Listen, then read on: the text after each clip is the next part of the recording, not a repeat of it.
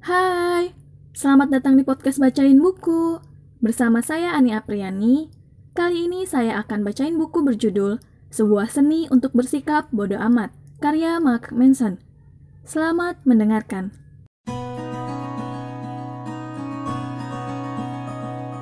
Saya pernah mengenal seorang pria. Sebut saja Jimmy. Jimmy punya berbagai lini bisnis yang sedang berjalan. Kapan pun, jika Anda bertanya apa yang sedang dikerjakan, dia akan menyebutkan dengan cepat beberapa nama perusahaan yang berkonsultasi dengannya. Atau dia akan menjelaskan sebuah aplikasi kesehatan yang sedang dia carikan investor murah hati agar mau menanam saham. Atau dia akan berbicara mengenai beberapa acara amal di mana ia didaulat menjadi pembicara utamanya. Atau bagaimana dia memiliki gagasan tentang suatu jenis pompa gas yang lebih efisien yang membuatnya menjadi miliarder. Pria ini selalu beredar, selalu menyala-nyala, dan jika Anda memberinya satu inci saja celah percakapan di siang hari, dia akan menceramahi Anda tentang betapa mendunia pekerjaannya, betapa brilian ide-ide terbarunya, dan dia akan dengan mudah menyebutkan nama-nama sederet tokoh. Seakan-akan Anda sedang berbicara dengan seorang reporter tabloid. Jimmy adalah pribadi yang positif di setiap waktu, selalu termotivasi, selalu bekerja dengan sudut pandang yang jelas. Seseorang yang dipandang sebagai go-getter tulen. Cih, apa coba maksudnya go-getter? Di balik itu semua, Jimmy adalah seorang bajingan. Hanya bicara, tidak ada aksi. Sebagian besar waktunya diisi dengan mabuk-mabukan dan menghamburkan uang di bar dan restoran ternama seraya berusaha memukau orang dengan ide bisnisnya. Jimmy adalah seorang penipu profesional, menghidupi keluarganya dengan uang haram. Sama seperti setiap orang lain yang tinggal di kota, memutar-mutar ide palsu tentang gemilangnya teknologi masa depan. Tentu, kadang dia juga berupaya atau mengangkat telepon dan membuat tawaran dengan mengatasnamakan orang-orang penting dan nama-nama lain hingga kehabisan nama untuk disebut. Tapi tidak ada yang pernah terwujud. Tidak satu pun usahanya berkembang menjadi sesuatu.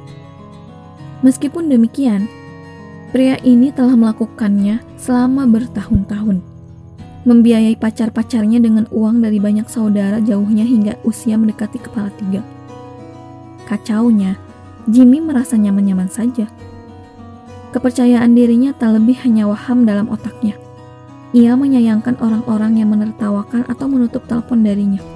Sebab dalam pikiran Jim, mereka telah melewatkan kesempatan emas dalam hidup mereka. Baginya, orang-orang yang mencemooh ide bisnis gadungannya itu telah bodoh dan tidak berpengalaman untuk memahami kejayunusannya. Orang-orang yang menuding gaya hidup mabuknya semata cemburu kepadanya. Mereka adalah para haters yang iri akan kesuksesannya. Jimmy memang menghasilkan uang, meskipun biasanya melalui cara-cara yang tidak jujur seperti menjual ide bisnis orang lain yang diakui sebagai miliknya, atau memperdaya orang lain agar memberi pinjaman, atau parahnya, menghasut seseorang agar menyerahkan saham perusahaan startup mereka. Namun sebenarnya, sesekali ia dibayar untuk melakukan public speaking.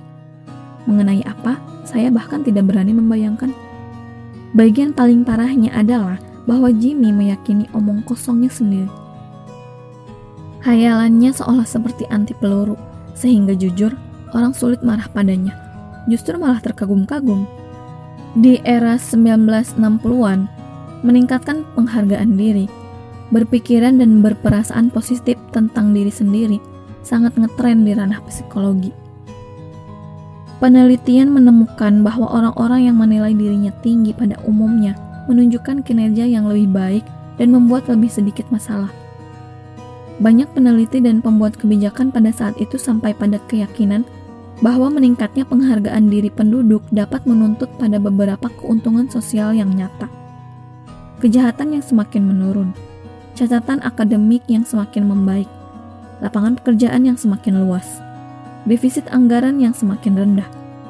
Sebagai hasilnya, di awal dekade berikutnya, 1970-an, praktik penghargaan diri mulai diajarkan oleh para orang tua ditekankan oleh para terapis, politisi, dan guru serta dilembagakan dalam kurikulum-kurikulum pendidikan. Great Inflation, kelas pemongkokan. Sebagai contoh, diselenggarakan untuk membuat anak-anak yang prestasinya kurang maksimal tidak terlalu merasa kecewa dengan rendahnya pencapaian mereka. Penganugerahan penghargaan atas partisipasi mereka beserta trofi palsu diciptakan untuk serangkaian kegiatan yang tak terlalu menarik dan mudah ditebak. Anak-anak diberi pekerjaan rumah yang konyol, seperti menuliskan sebuah alasan mengapa mereka adalah pribadi yang istimewa. Atau lima hal yang paling mereka sukai tentang diri mereka sendiri. Pastor dan pendeta berkata, meyakinkan seluruh jemaat bahwa setiap dari mereka adalah istimewa di hadapan Tuhan – dan ditakdirkan untuk menjadi lebih. Tidak sama seperti orang kebanyakan. Seminar bisnis dan motivasi mengatakan berulang kali mantra paradoks yang sama. Setiap dari antara kita dapat menjadi luar biasa dan teramat sukses. Namun bergantilah generasi berikutnya, dan terbacalah sebuah data yang berkata, tidak ada dari kita yang istimewa. Ternyata, sekadar merasa bahagia atas diri Anda sendiri tidak berarti apa-apa kecuali jika Anda memiliki satu alasan yang bagus untuk merasa bahagia atas diri Anda sendiri. Pada kenyataannya, kemalangan dan kegagalan sungguh berguna dan bahkan diperlukan untuk membangun seseorang menjadi orang dewasa yang tangguh dan sukses. Faktanya, mengejar orang untuk meyakini bahwa mereka istimewa dan merasa baik tentang diri mereka sendiri dengan alasan apa pun tidak lantas menjadikan mereka suatu populasi yang penuh dengan Bill Gates dan Martin Luther King. Ini justru menciptakan satu populasi penuh dengan pria seperti Jimmy. Jimmy, sang pendiri perusahaan yang berbuai delusinya sendiri, yang mengisap ganja setiap hari dan tidak memiliki keterampilan menjual yang nyata selain berbicara pada dirinya sendiri dan meyakininya. Jimmy tipe pria yang meneriakirkan kerjanya dengan alasan kurang dewasa. Dan kemudian menggunakan kartu kredit perusahaan hingga batas maksimal di Le Bernardin demi membuat ke beberapa model Rusia terkesan. Jimmy yang dalam waktu singkat dijauhi bibi dan pamannya karena terus meminjam uang. Ya, dialah Jimmy yang percaya diri dan memiliki penghargaan diri yang tinggi. Jimmy yang menghabiskan banyak waktunya untuk berbicara mengenai betapa baiknya dia, sehingga dia lupa untuk benar-benar melakukan sesuatu. Yang menjadi masalah dengan gerakan peningkatan penghargaan diri ini adalah bahwa ukuran yang digunakan berdasar pada seberapa positif orang melihat diri mereka sendiri. Namun, ukuran yang benar dan akurat untuk penghargaan diri seseorang sesungguhnya terletak pada bagaimana orang tersebut memahami aspek negatif dari diri mereka sendiri. Jika seseorang seperti Jimmy merasa sungguh baik selama 99,9% dalam hidupnya, meskipun hidupnya hancur berantakan di sekelilingnya, lalu bagaimana itu bisa menjadi alat ukur yang valid untuk sebuah hidup yang sukses dan bahagia? Jimmy merasa istimewa, itu saja. Dia merasa seakan-akan layak mendapatkan hal-hal baik tanpa berusaha. Dia percaya diri, bisa menjadi kaya tanpa harus bekerja dia percaya diri, dapat disukai dan menjalin hubungan yang baik tanpa pernah membantu seseorang pun. Dia percaya diri, berhak memiliki suatu gaya hidup yang luar biasa tanpa pernah mengorbankan apa pun.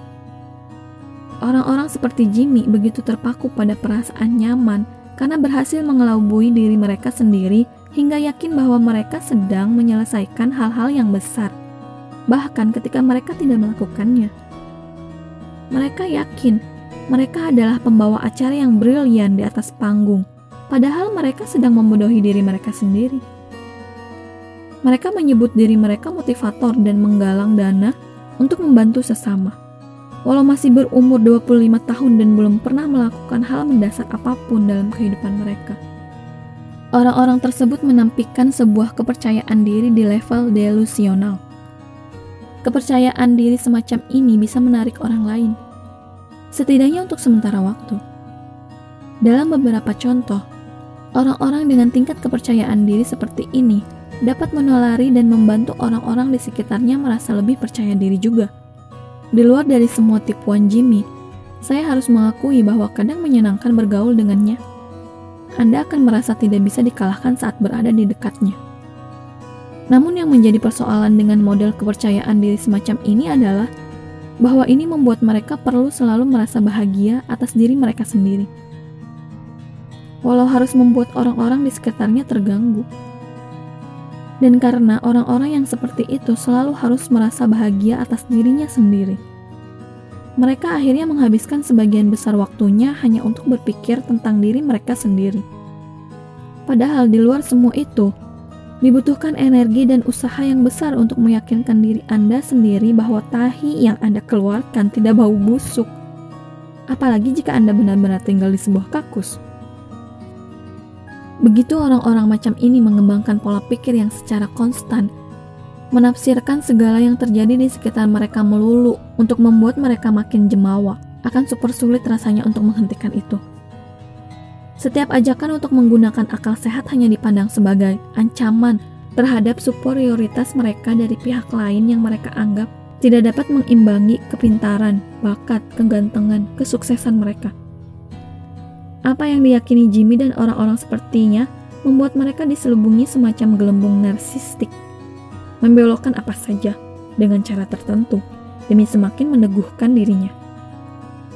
Orang-orang yang merasa seperti ini memandang setiap kejadian dalam hidup mereka entah sebagai suatu peneguhan atau ancaman terhadap keagungan mereka sendiri. Jika suatu hal yang baik terjadi kepada mereka, itu karena perbuatan mereka. Jika suatu hal buruk terjadi kepada mereka, itu karena seseorang cemburu dan mencoba untuk membuat mereka terlihat buruk. Orang-orang istimewa ini bebal mereka menyesatkan diri sendiri dengan masuk ke dalam apa pun yang bisa memuaskan rasa superioritas mereka. Mereka mempertahankan pandangan mental mereka di atas segalanya. Bahkan jika kadang itu menuntut mereka bersikap kasar secara fisik atau emosional terhadap orang-orang di sekitar mereka. Meyakinkan diri sebagai makhluk yang spesial merupakan sebuah strategi yang gagal.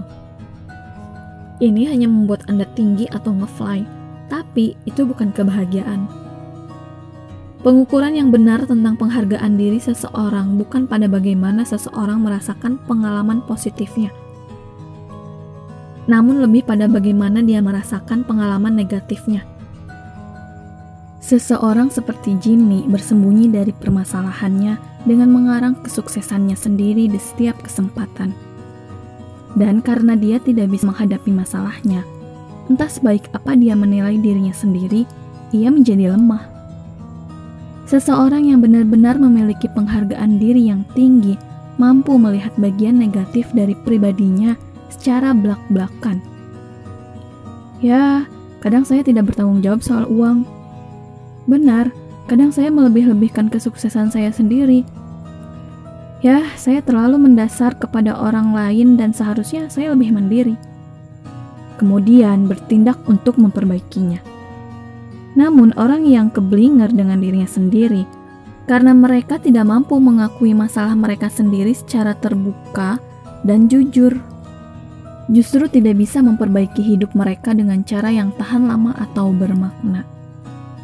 Mereka semakin tertinggal karena mengejar hal yang bertambah tinggi dan mengakumulasi tingkat penyangkalan yang semakin besar. Namun, pada akhirnya kenyataan akan menghantam Anda, dan masalah-masalah yang mendasar akan menampakkan dirinya lagi. Kali ini dengan lebih jernih. Ini hanya perkara kapan dan seberapa sakit itu nantinya.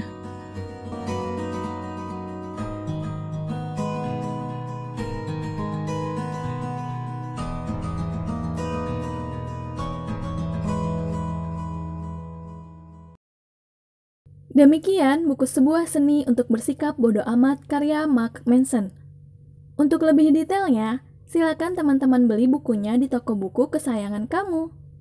Terima kasih telah mendengarkan podcast Bacain Buku. Nantikan episode selanjutnya. Dan jika kamu suka dengan konten ini, silakan share ke teman-teman yang lain. Sampai jumpa.